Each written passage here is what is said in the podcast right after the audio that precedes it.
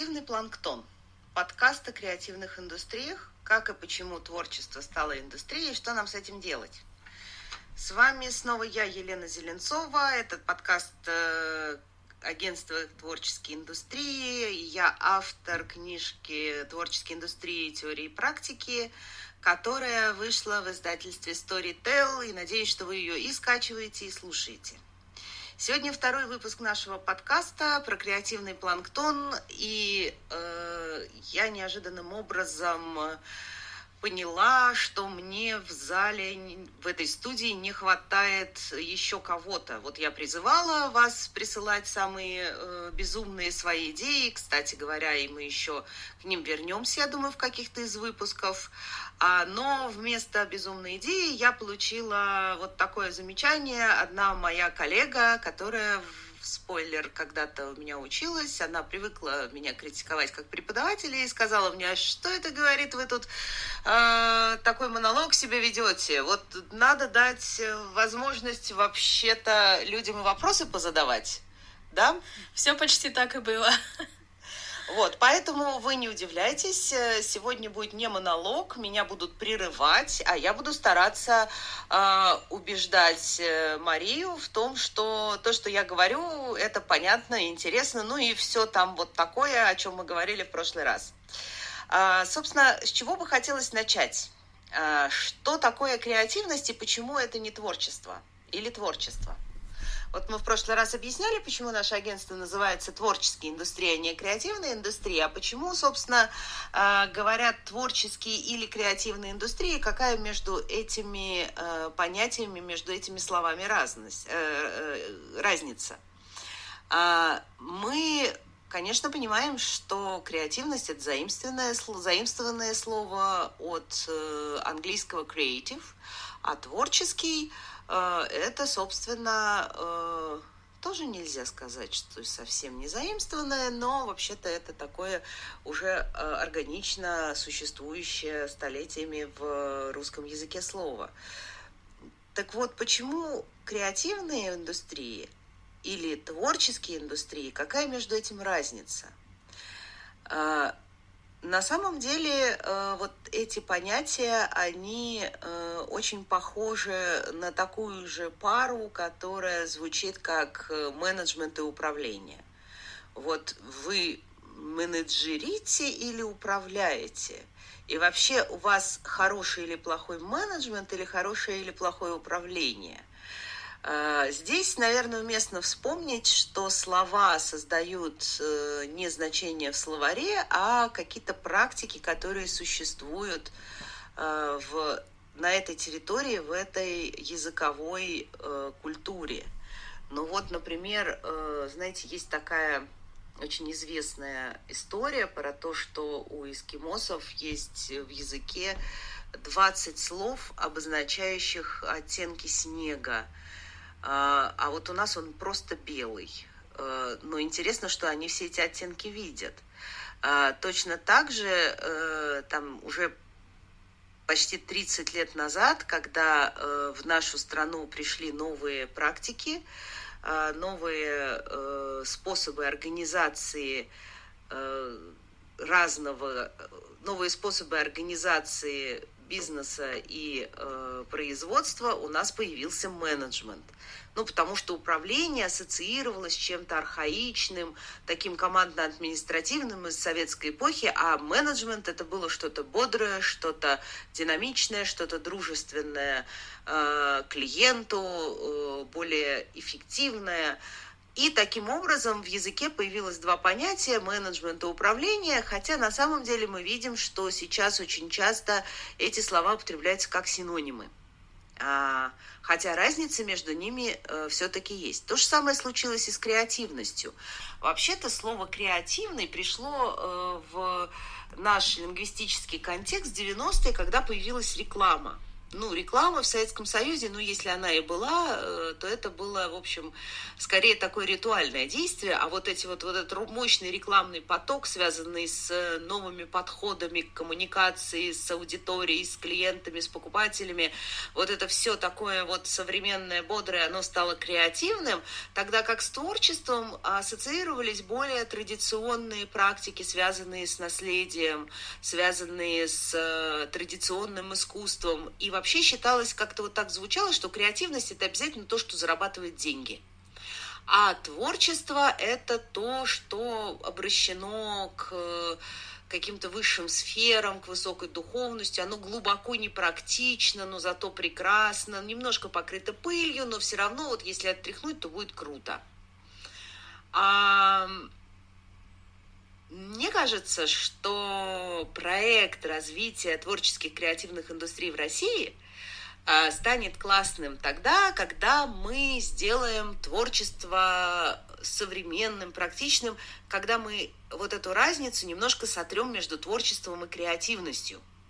И в этом заключается, собственно, уникальный подход к развитию творческих индустрий в России, то, что мы не столько хотим, чтобы у нас были креативные индустрии, то есть те модели, которые э, распространены везде в мире, нам очень хочется создать новое направление творческие индустрии, то есть вырастить какие-то, каких-то своих уникальных э, Джан Рулингов, Битлзов, ой, э, или э, снять свою «Игру престолов», вот вообще, вообще свою, чтобы у нас были творческие индустрии, основанные на российских практиках. Вот так вот я вижу. А, и, э, Маша, собственно, что ты думаешь? И... А вот вы говорите, и у меня тоже как-то в голове идет вот это вот различие, несмотря на то, что я сама проектный менеджер по образованию, все равно вот кажется, есть такая атмосфера там у слова креативность, вот такая там достигаторство, э, прибыли, там чего-то такого такого, а творчество это что-то такое свое, родное, там Нежное. мы хотим, да, вот заниматься творчеством, потому что Мягкое. мы становимся э, как, да, выше, духовнее с этим, такими просто лапочками. А ты говоришь, вот это креативный человек, кажется, вот он придет, сейчас там подключит просто какие-то кучу знакомств и сделает вот все вот так вот очень продуктивно. Когда говоришь, ну вот это творческий человек, ты сразу думаешь, он художник. Он художник. Вот, кстати, вот наш планктон-то креативный, он, или, может быть, он творческий планктон, такой вот нежный. Но да, наверное, э, и, кстати говоря, вот планктон-то он действительно креативный, потому что ведь вот эти вот современные творческие корпорации, они создают огромное количество новых рабочих мест, но эти рабочие места иногда бывают э, творческими и креативными только по названию. Они также рутинные, также человек подвергается прессингу в этих компаниях, э, и э, ему не менее тяжело, чем офисному планктону.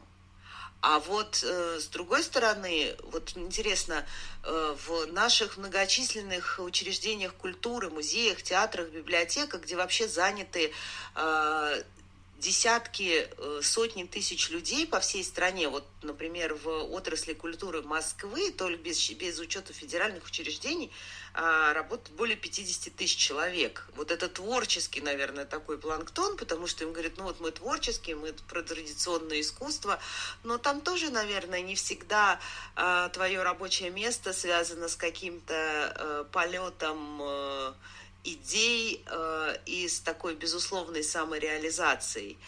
Вот э, как все-таки так получилось, э, что э, все помешались на этом самом творчестве? Оно ведь всегда существовало.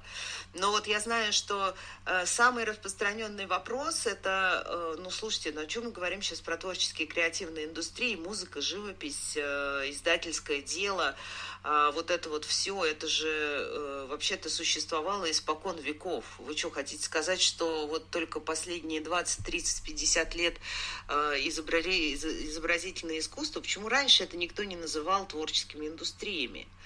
А тому предшествовал, э, вообще-то говоря, большой путь и большая эволюция э, творческого человека и подхода к творчеству.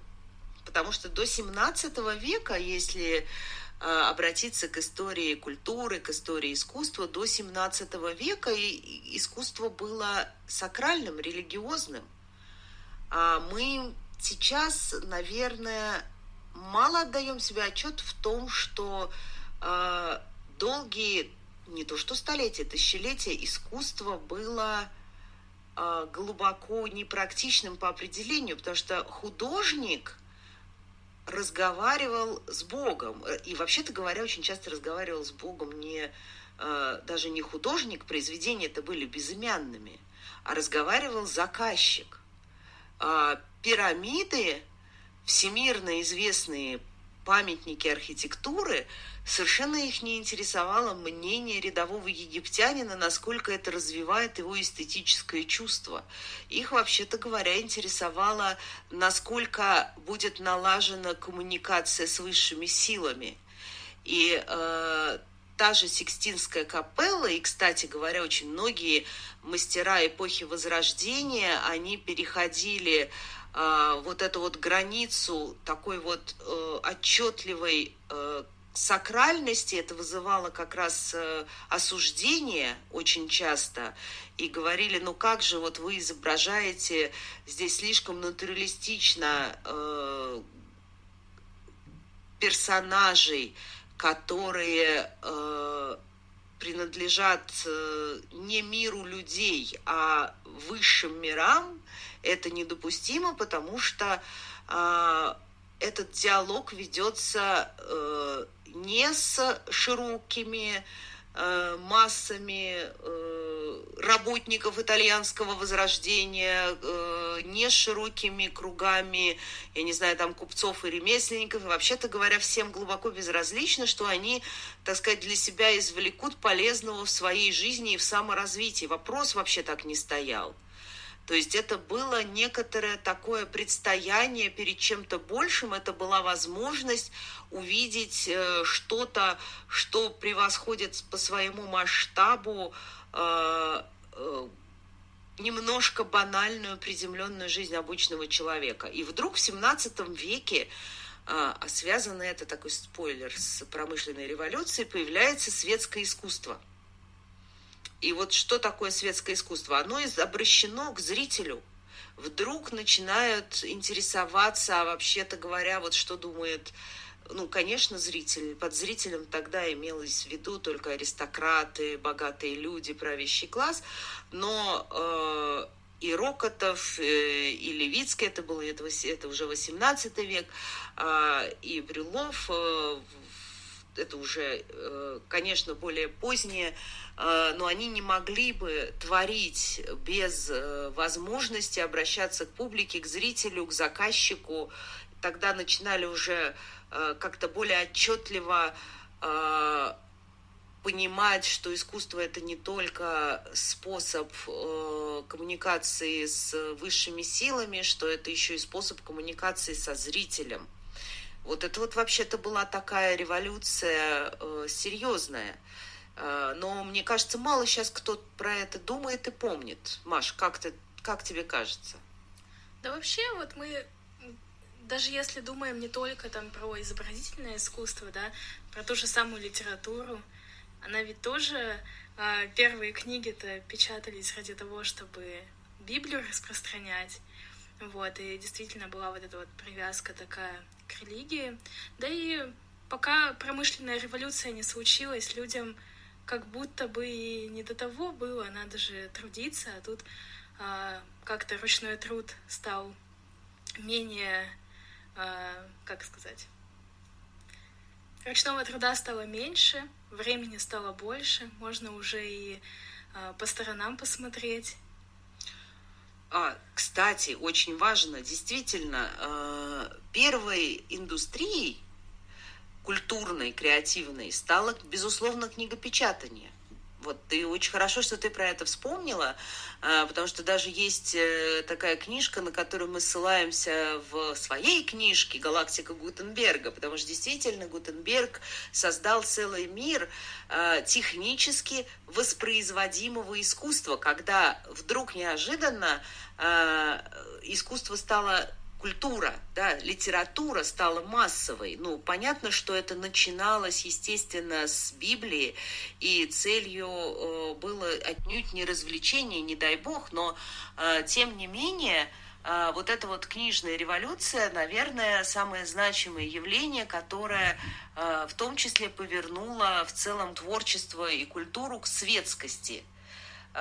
И здесь, конечно, э, трудно не увидеть, как 300 э, лет назад всего лишь, ну, больше, чем 300 лет назад, э, собственно, появилась вот эта реальность, где мы стали брать на себя смелость говорить по отношению к книжке, к стихотворению, к картине, а мне не нравится.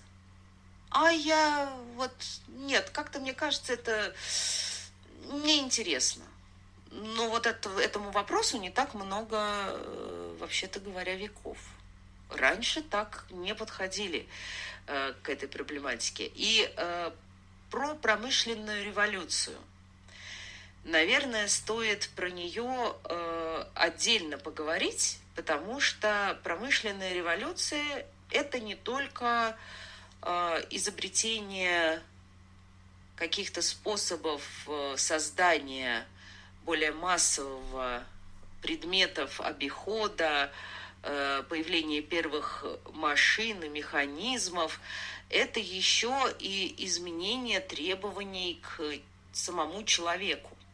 Потому что крестьянин получал свое образование э, там же непосредственно в семье его там в три года брали с собой, и как-то он вот вырастал, для него была органична вот эта вот работа э, в, на селе с коровами, курами, сеять, пахать, как от нас сейчас это далеко, как далеко от нас ушла аграрная эпоха. Так и дети тогда детьми не были, к ним сразу относились как к маленьким взрослым. А, да, и, кстати говоря, мы обязательно поговорим в одном из выпусков, как современная креативная эпоха сейчас тоже начинает в чем-то относиться к детям как к маленьким взрослым, считая, что ага, вот у нас дети как раз обладают той самой незамутненной креативностью, давайте ее использовать для того, чтобы придумывать новые стартапы. Но мы забежали далеко вперед.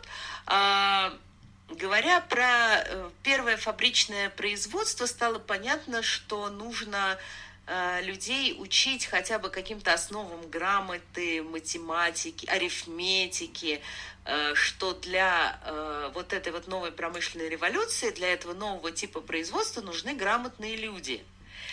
И э, искусство стало светским, обращенным к человеку, культура стала светской, образование приобрело э, гораздо большее значение, потому что вдруг постепенно, очень не сразу э, люди стали задумываться, что вообще-то при новом способе производства нам необходимо всех учить хотя бы грамоте.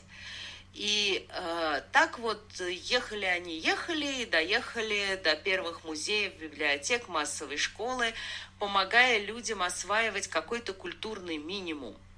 И э, я возьму на себя смелость утверждать, что не только собственно, технически воспроизводимые, такие как книги или потом впоследствии фотографии или репродукция или звукозапись или музыка, не только такие э, средства производства культуры, но еще и музеи, библиотеки, театры, как тоже своего рода конвейеры культуры, вот и сформировали э, то пространство, э, которое э, начиналась как эпоха просвещения, а потом стала на самом деле массовым, э, безусловным, глобальным мировым культурным стандартом что никто сейчас не задумывается над тем, а надо ли всех учить грамоте. Это глобальный культурный стандарт. И э, вот этот новый способ э, производства – он сформировал в том числе и культурную индустрию, которая стала все больше и больше заявлять о себе. И, наконец, с приходом такого уже массового производства промышленного во второй половине XIX века стала стремительно меняться и сфера искусства и культуры. Ну, э, помните вот это вот все, что э, нам часто рас... описывали в разных романах, рассказах, кино, вот Монмартр, там кафе, сидят художники, вот импрессионисты, их ругают, они выставляются, Париж, это такая художественная мекка, все стремятся туда попасть, там происходит все самое важное и актуальное для искусства и творчества. А вот именно тогда вот это вот светское искусство сделало еще один шаг вперед. Нет, неправильно будет сказать, что это было, оно расширилось. То есть это было, э, и вдруг появилось то, что Хабермас называл публичной сферой.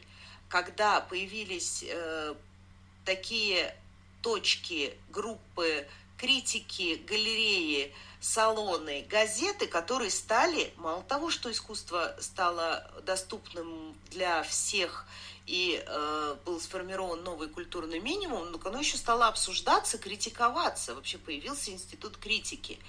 А, и вот в этот момент, как мне кажется, сакральность уже почти совсем улетучилась.